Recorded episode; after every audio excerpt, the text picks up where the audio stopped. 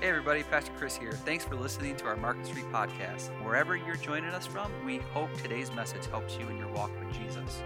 For more ways to connect, visit us at marketstreetchurch.org. We are sowing into peace, and I can't think of a better time than right now to talk about how we can have the peace of God that surpasses all comprehension, all understanding than right now. And so, Jesus, when in his time here on earth, as he spent time with his disciples, he would always give these word pictures to describe who he, he is.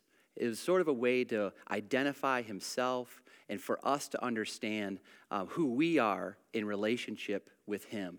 One of the times that he did this was in John chapter 15.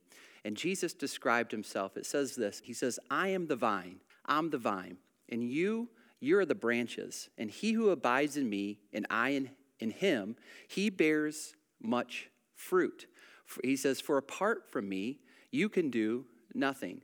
So Jesus is defining for us who he is, his identity, his characteristics, his nature, and then who we are in relationship with that. And it says, when you as a branch are connected to the vine and you abide in him, that you're going to bear much fruit.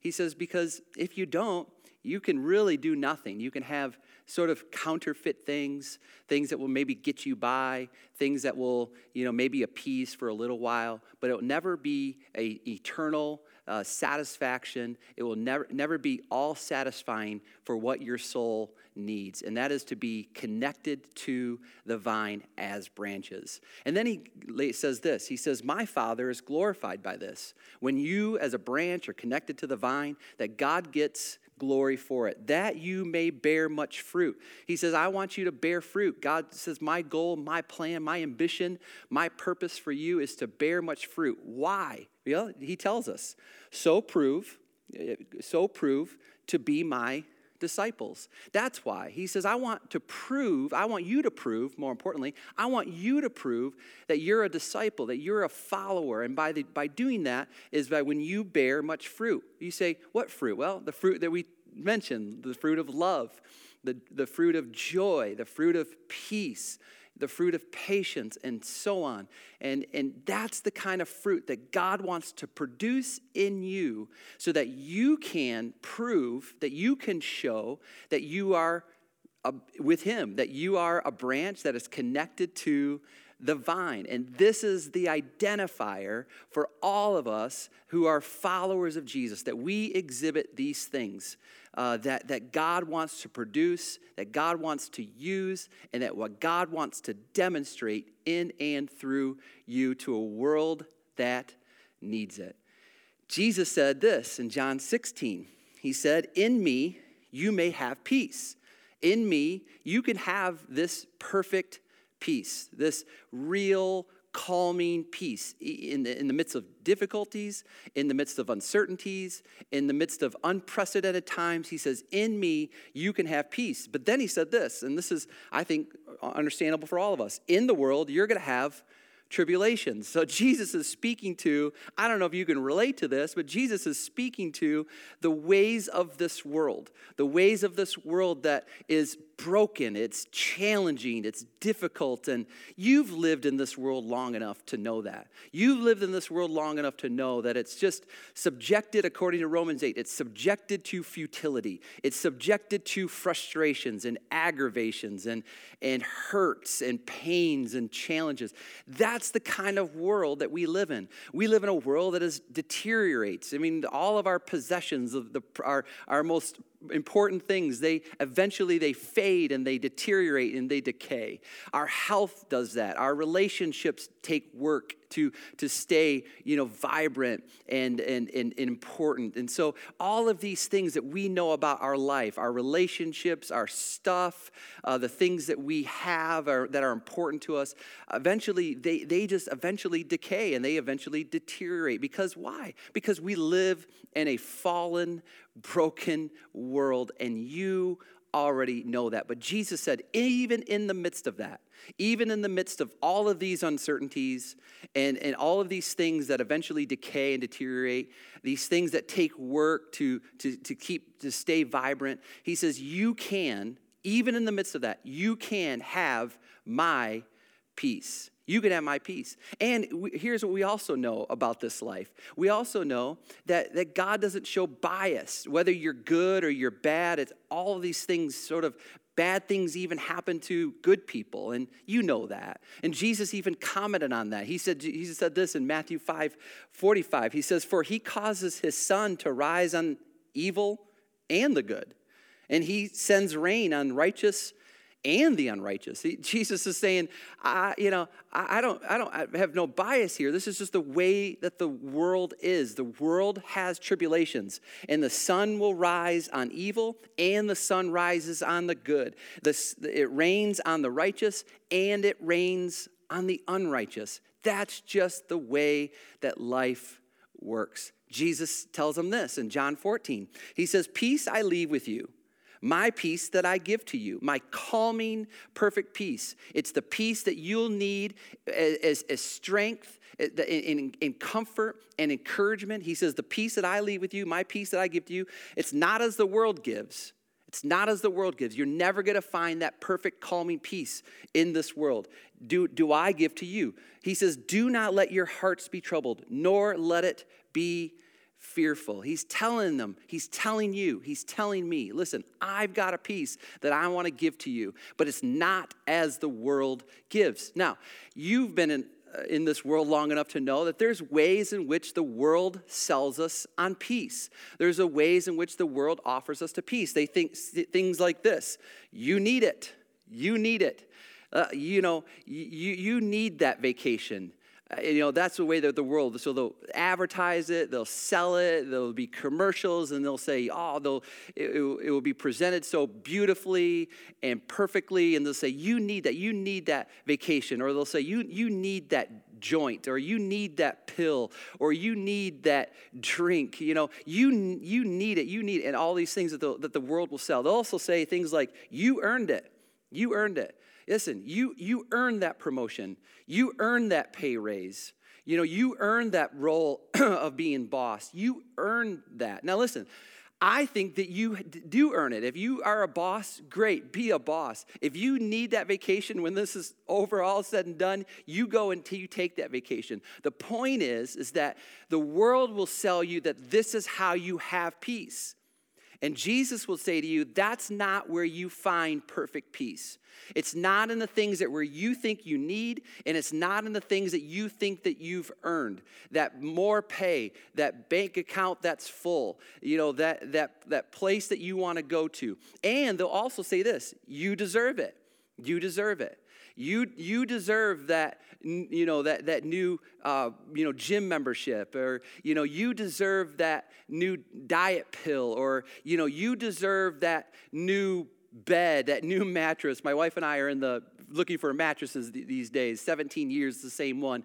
And I feel like on days, I deserve it. I deserve it. I need a better, more comfortable thing to have, eh, you know, and, and I need better sleep, out, out, all these things. Listen, listen, you have it, you can get it, but the point is this it's never gonna be all satisfying for your soul, the peace that you and I long for, the peace that your soul really needs.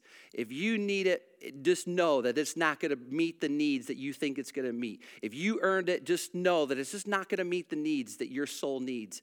It just if you deserve it, just know that it's never going to satisfy what your soul longs for.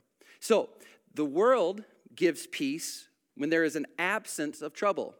The world gives peace when they're absent, when the kids are acting fine, when the marriage is going well, when the, you know, the bills are all paid. That's when the world gives peace. When the absence of trouble, when there's no trouble, that's when you feel like I have some sort of serenity, I have some sort of peace. But Jesus says, the peace that I give, Jesus gives peace in spite of trouble. Jesus said, listen, I, even because we live in a world that's broken, because we live in a world full of tribulations, because we live in a world full of hurts and frustrations, Jesus said, even in that, you said, He said, you can have my peace. The world, they'll try to sell you on peace, but it's only when the absence of trouble. But Jesus said, even in, in trouble, even in tribulation, Jesus said, I've got peace for you. So he says this Back to the verse. In me, you may have peace. In this world, you have tribulations. Then he tells them, tells them this. So take courage. He says, take courage. In other words, you know that in me, peace. In the world, trouble. You should, he says, take courage in that. Now, here's what we do we oftentimes conform to what the world does. We oftentimes resort back to maybe old nature. We, we sort of fall back on things that we're more used to and, and where maybe our bend is, is towards. And so here's what we often do instead of taking courage, we oftentimes take anxiety. We take that route. We feel anxious about things. We feel angst about certain situations that we, you know, we lose sleep over. Or maybe we take worry. We take worry. We, we worry about everything. We worry about how things are, what the outcome of things are going to be because of the tribulations and the troubles and the trials of life. And we just, all we do is we conform to the world and we take on the things that the majority of the world does Instead of Jesus saying, take courage, we take anxiety or we take worry. Or maybe, maybe you feel this right now. You take frustration. Maybe you're just sick of it. Maybe you're tired of this. You're tired of social distancing. You're t- tired of isolating. I get it. I understand it. God does too. And you just feel frustrated. You just feel like, I can't do anything. I can't go anywhere. I can't accomplish anything, you know, and you just feel frustrated. And, and this is, and we respond in that way and we act out in that way and we, you know, put it on the people around us that we're, you know, isolating with. And, and we just take out our frustrations on people and we hurt our relationships in the process. And so we take on this frustration. Maybe you feel this way. You take on unmotivation. You just just given up. You're like, I, I was not motivated. I can't do anything. This is just feels sad and it feels depressing and it feels uncertain and I don't see light at the end of the tunnel and you just take on these things. And so Jesus is saying, "No, don't conform to the world." Don't conform. Don't do what everybody else is doing and taking on anxiety and taking on worry and taking on frustration and taking on unmotivation. Jesus would say, No, in this time, in this time, knowing that you can have peace in me, yet even in the midst of, of uncertainty, Jesus would say this Listen, I want you to take courage. Why? Because Jesus tells us why. I have overcome the world. I have overcome the world. That's great news for every single one of us. Jesus overcame this world of frustration, of tribulation, of trouble. And Jesus says, I overcame it, and therefore, through me, as the branch connected to the vine, you can overcome it too. So the, here's the deal you're either, and I'm either, an overcomer or I'm a conformer you and I are either an overcomer or you're a conformer to this world. And Jesus said this listen, I want you to take courage and overcome the world. Do not conform to it. Take courage and overcome the world. Do not conform to it. Do not take anxiety. Do not take worry. Do not take fear. Don't take frustration. Don't take unmotivation. Instead, take courage. Why? So that you can overcome and not conform to it. There was a group of guys that refused to conform to this world that they were taken into. These, I'm going to spend the next few weeks talking about this particular story in, in, in view of, with the banner of peace around it, because these guys exhibited extraordinary peace through very, very challenging circumstances. And this is a very familiar story for all of us. If you've been around church any, any time in your life, you've heard of, of these guys. But these guys were guys that were taken, this is about 600 years before, before Jesus. They were taken into captivity by the powerhouse nation of that day called the Babylonians. The Babylonians came in, they destroyed the city of Jerusalem, they destroyed their temple, and they ripped people out of their homes. They separated them from their family.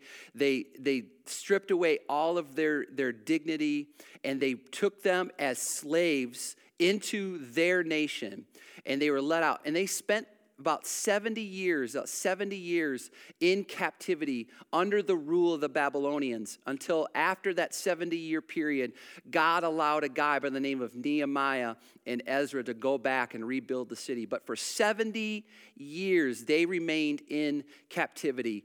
Robbed from their home, separated from their family, stripped of their dignity, treated as possessions, treated as slaves. And amongst them, it says this in Daniel 1 6 Now among them from the sons of Judah were Daniel, Hananiah, Mishael, and Azariah.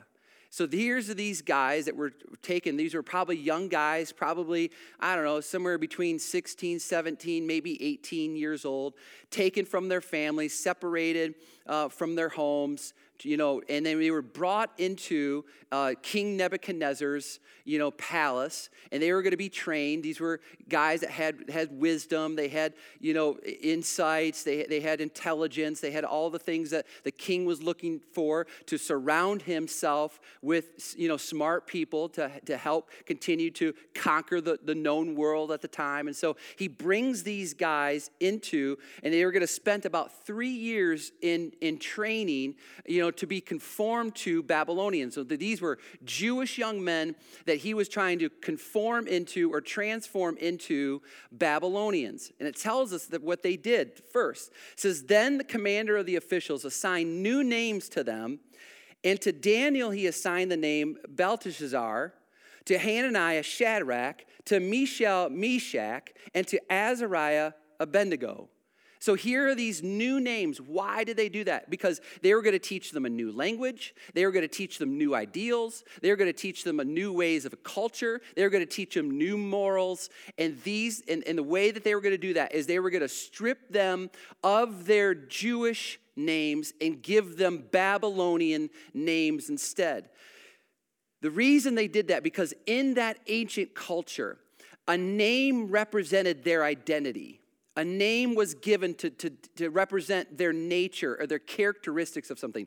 This is even true about God. God has hundreds and hundreds of different names that represents who he is. It represents his identity. It represents his nature. It represents his attributes, his characteristics. For example, one is that God is known as Jehovah Jireh, which means he provides. It's a name of God that, that, that represents who he is. It represents his characteristics, his identity.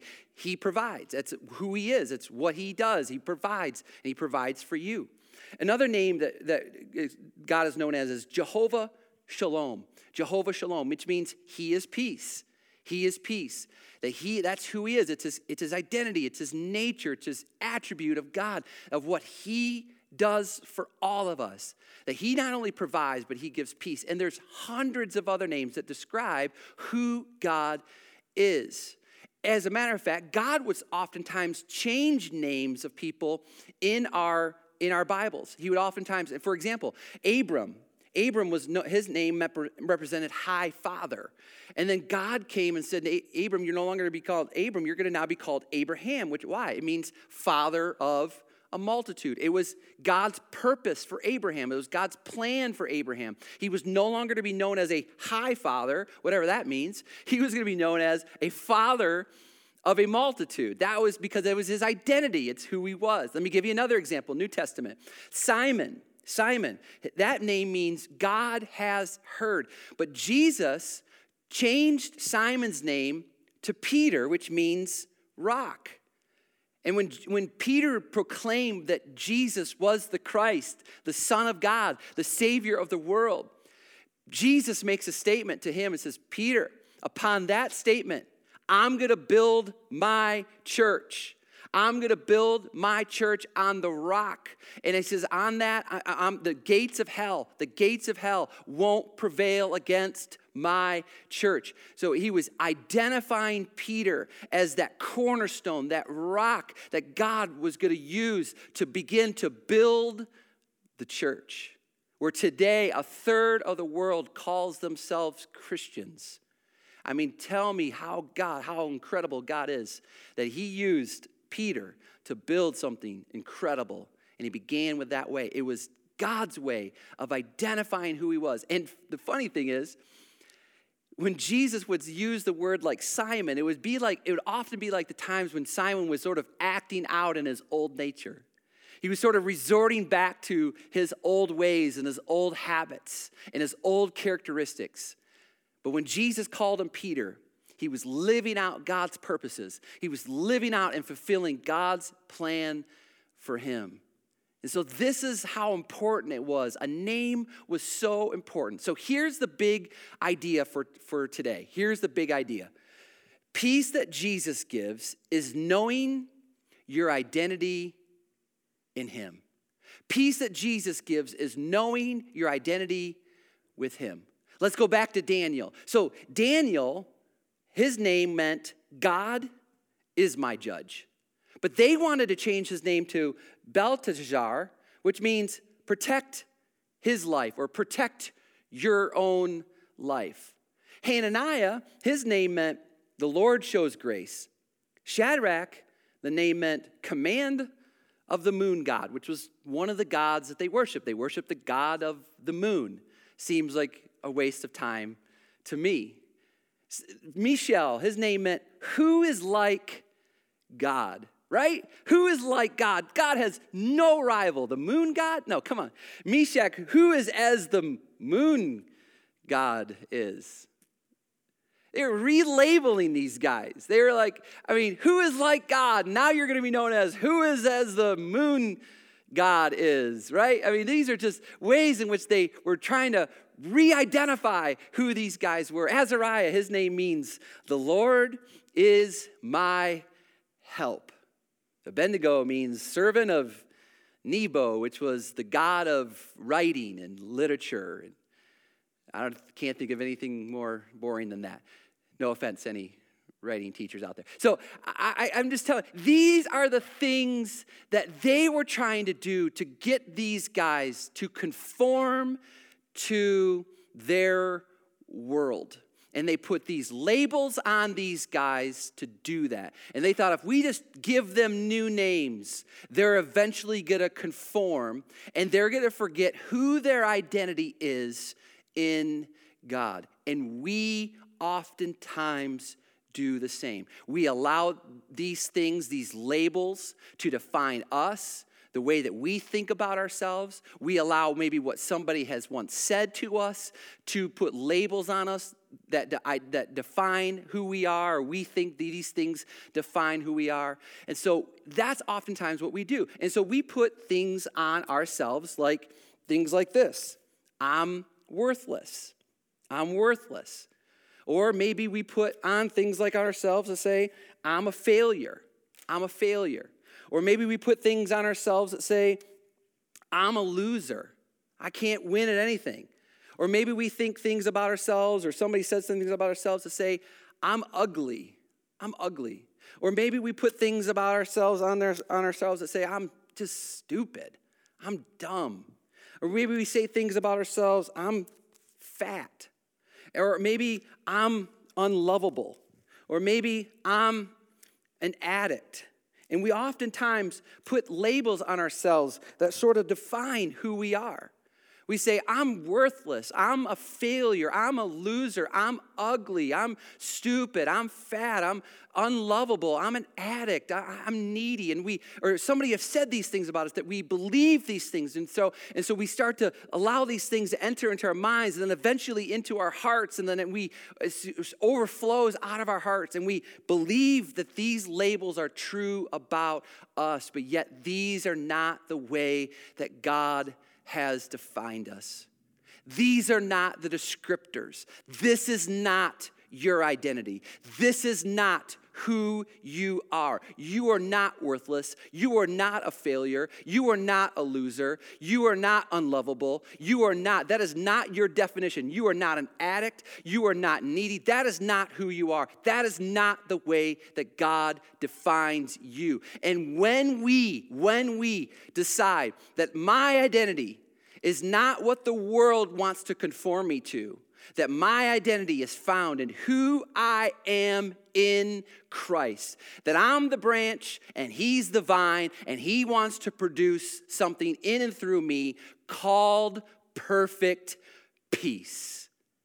And it is calming enough to give you courage when you need it and strength when you need it most. And so that's what God wants to do in and through you.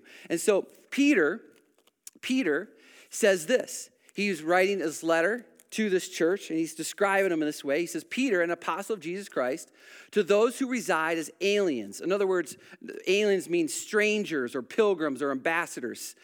He says, You're scattered throughout Pontus and Galatia and Cappadocia and Asia and Bithynia. Then he look what he says about them. He says, You who are chosen He's, he's describing them as like, you know, we live as aliens in this world. We live as strangers in this world. We live as pilgrims in this world. We live as ambassadors in this world. In other words, listen, listen, listen. Our citizenship is not here. Our permanent residence is not in this world of tribulation. That we are aliens here. We're strangers here. Through Christ, branch connected to the vine. Through Christ, you are, you are, your citizenship is in heaven. And Peter says, You're chosen. You're chosen. That's who you are. You're chosen. He later defines it in this way. He says this. He says, But you are, and he just sort of elaborates more. He says, You are a chosen race. In the world, if you're a follower of Jesus, you are considered to be a chosen race. That Jesus would say, he goes, he, he told his disciples this. He goes, he goes, You didn't choose me. And the disciples would go, ah, I felt like I chose you. It felt like I made a decision, you know, to follow you, but but Jesus would say, no, no, no. The reality is, is that even though you were maybe seeking after something that was more fulfilling and more soul satisfying, the reality was is that God the whole time has been pursuing you. And God is choosing you. And God chose you and me to and invited us to be in his family. That God chose you long ago, before the foundations of this world, that God chose you to be in his family. And here's the good news, and here's the, the reality for all of us as parents God didn't choose us because we're good. God didn't choose us because we have it all together.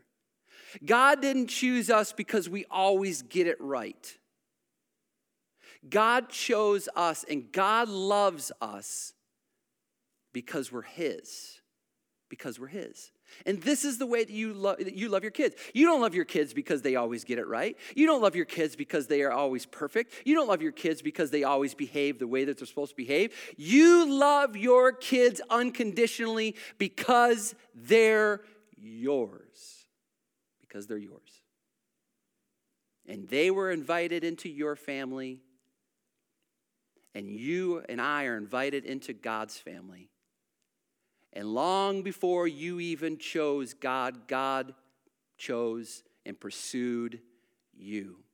And if you haven't made a decision to follow Jesus yet, I just want you to know that He is pursuing you. If you don't hear anything else in this message today, I just want you to know that He is pursuing you because he loves you and he wants you to, you to be invited into his family. And when you're invited into his family, Peter said this that you are a royal priesthood. You're a royal priesthood. He says, you know, it's amazing in the Old Testament, you couldn't be a king and a priest at the same time. It wasn't allowed. Kings couldn't be priests, they couldn't serve as priests, and vice versa. They, there were separate roles for them. But in the new covenant, in the, church, in the age of the church, here's what we all are considered. You and I are all considered through a relationship with Jesus in the family of God as sons and daughters of God. You and I are considered royal priesthood. You know what that means? That means this that priests one time a year could access what was called the holies of holies which was a place where the presence of god it was the presence of god where the presence of god dwelled. And the priests would go as mediators for the people into the holies of holies and offer sacrifices for them. In the new covenant after the, the crucifixion and the resurrection of jesus you and i all have access as priests into the throne room of God. The Hebrew writer tells us this that we can come boldly into the throne of grace and obtain mercy and grace and help in time of need. You know what this means for you and me? That means that I and you and I have access to the throne room of God as His sons and daughters of the King of Kings, as priests who now access the holy place, that you and I can go and access God whenever we need. And if you need help, He's accessible. If you need to dump your worries and your concerns and your fears, He's available for you. Because that's who you are. You're not just chosen, but you're a holy priesthood, a royal priesthood. And he says this a holy nation, a holy nation. It's amazing when the Apostle Paul and others would write letters to these churches. And these churches were messes, man. They, could, they couldn't get it together. They couldn't figure it out. They're trying to, you know, work it out. And they're just, there's a lot of dissension and, and, and a lot of, you know, terrible things that were going on in some of these churches. And Paul would write these letters. And you know what he would describe them? He would say, he would call them this. He would say, to the, and then he would, whatever he was writing to, he to the saints in such and such place. And he, he could have said, you know, to the sinners, you know, to the you can't get it together, to the people that you're a bunch of messes, people that are a bunch of losers. He could have he could have written anything that would describe that I would identify the way that they were acting, but instead Paul would always refer to the way that God saw them. And the way that God saw them was saints. The way that God saw them was holy regardless of their behavior, that the way that God saw them was, and the way that God sees you, is He sees you holy.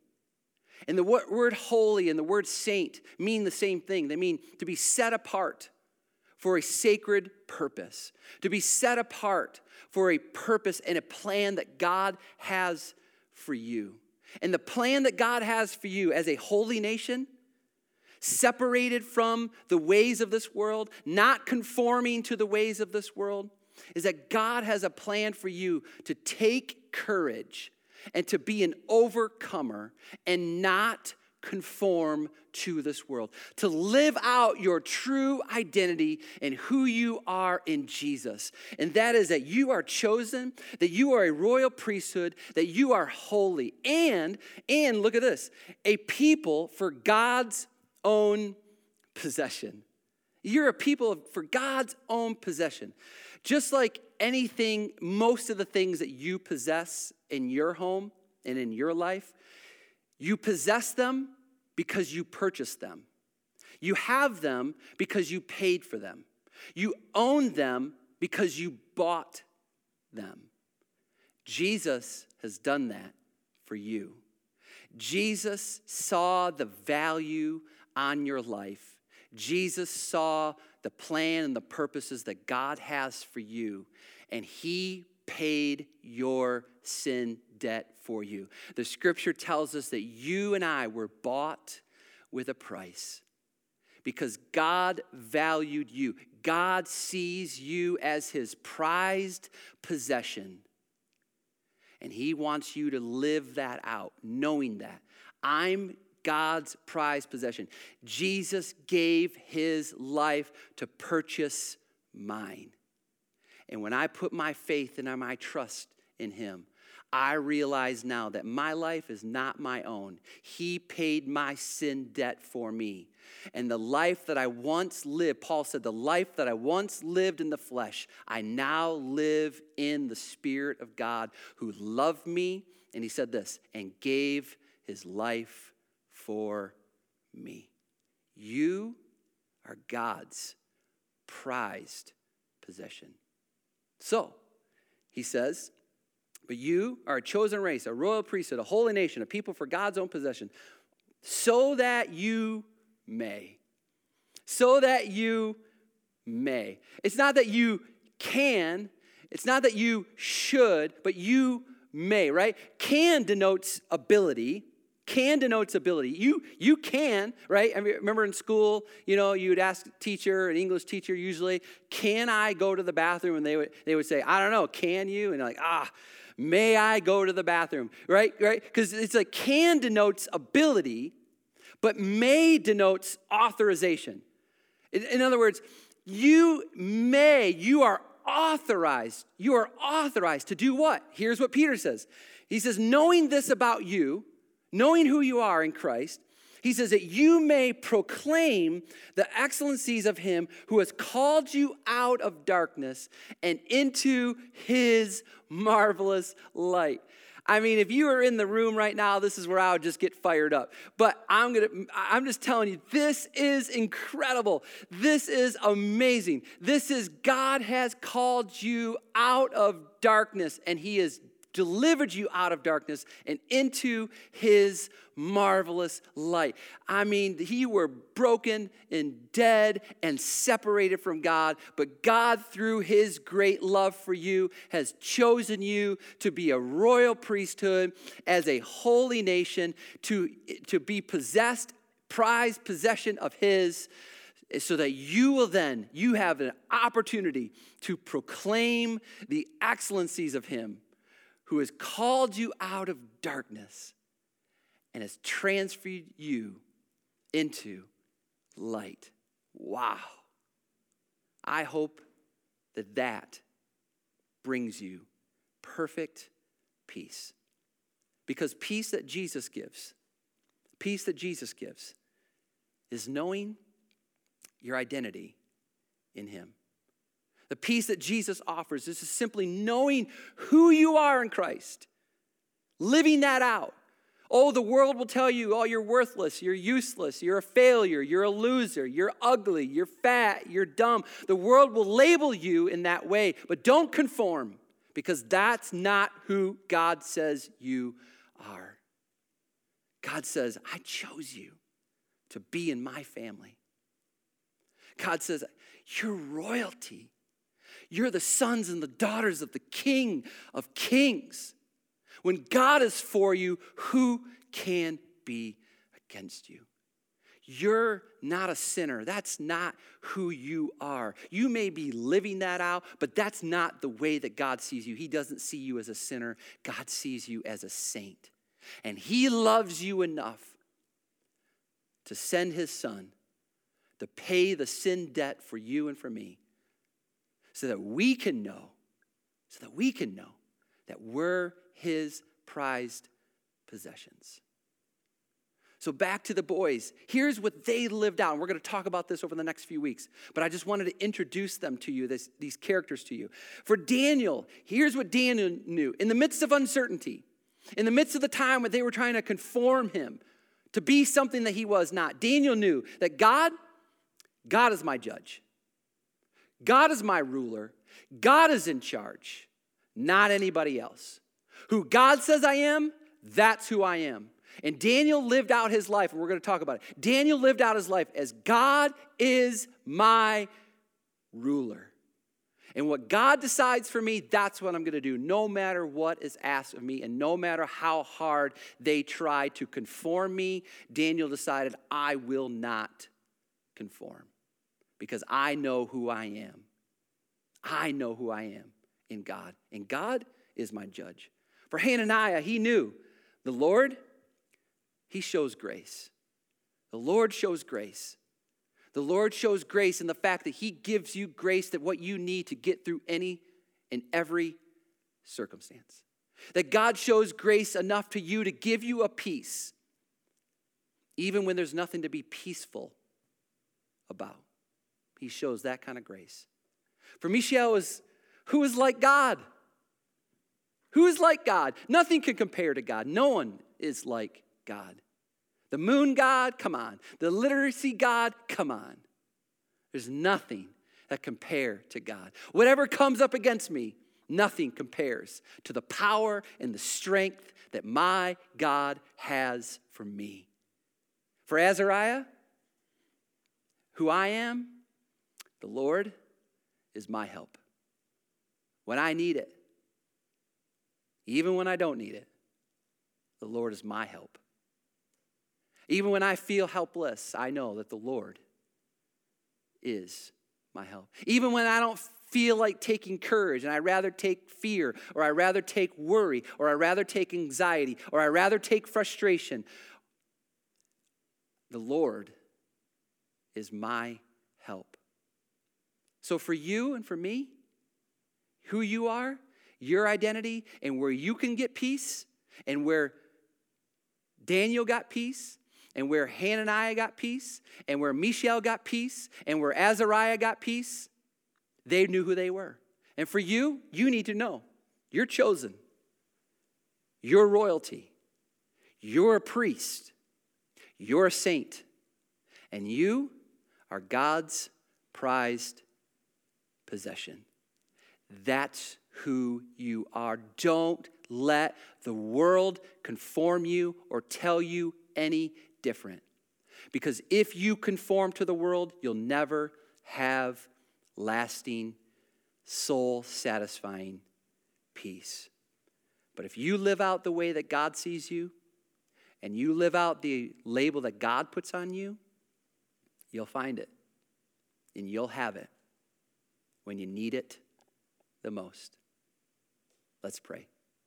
Father, we thank you for these examples in Scripture, stories of men and women who exhibited tremendous courage and strength during very, very difficult times. And we're so grateful that you sent your son Jesus to allow us to have this peace that surpasses all comprehension in the midst of challenging times, in the midst of tribulation, because that's what we're going to get in this world. But this world is not our home. This is not where we reside. That our citizenship, that our home is in heaven, and our identity is connected there. Our purposes are connected there. Our plans that you have for us all point to our citizenship in heaven. And when we live in this world, through the challenges and through the, the tribulations, we're going to live out our identity of who we are in you. And when we do that, just like those boys that were delivered and brought into captivity in Babylon, we're going to have peace. We're going to have peace. So thank you so much for this day. I pray, Lord, for each one that are watching or going to listen later. God, I just pray, Lord, that you encourage them. Give them the strength and the courage. More importantly, give them the peace that you provide and only you can provide. I pray this in Jesus' name. Amen.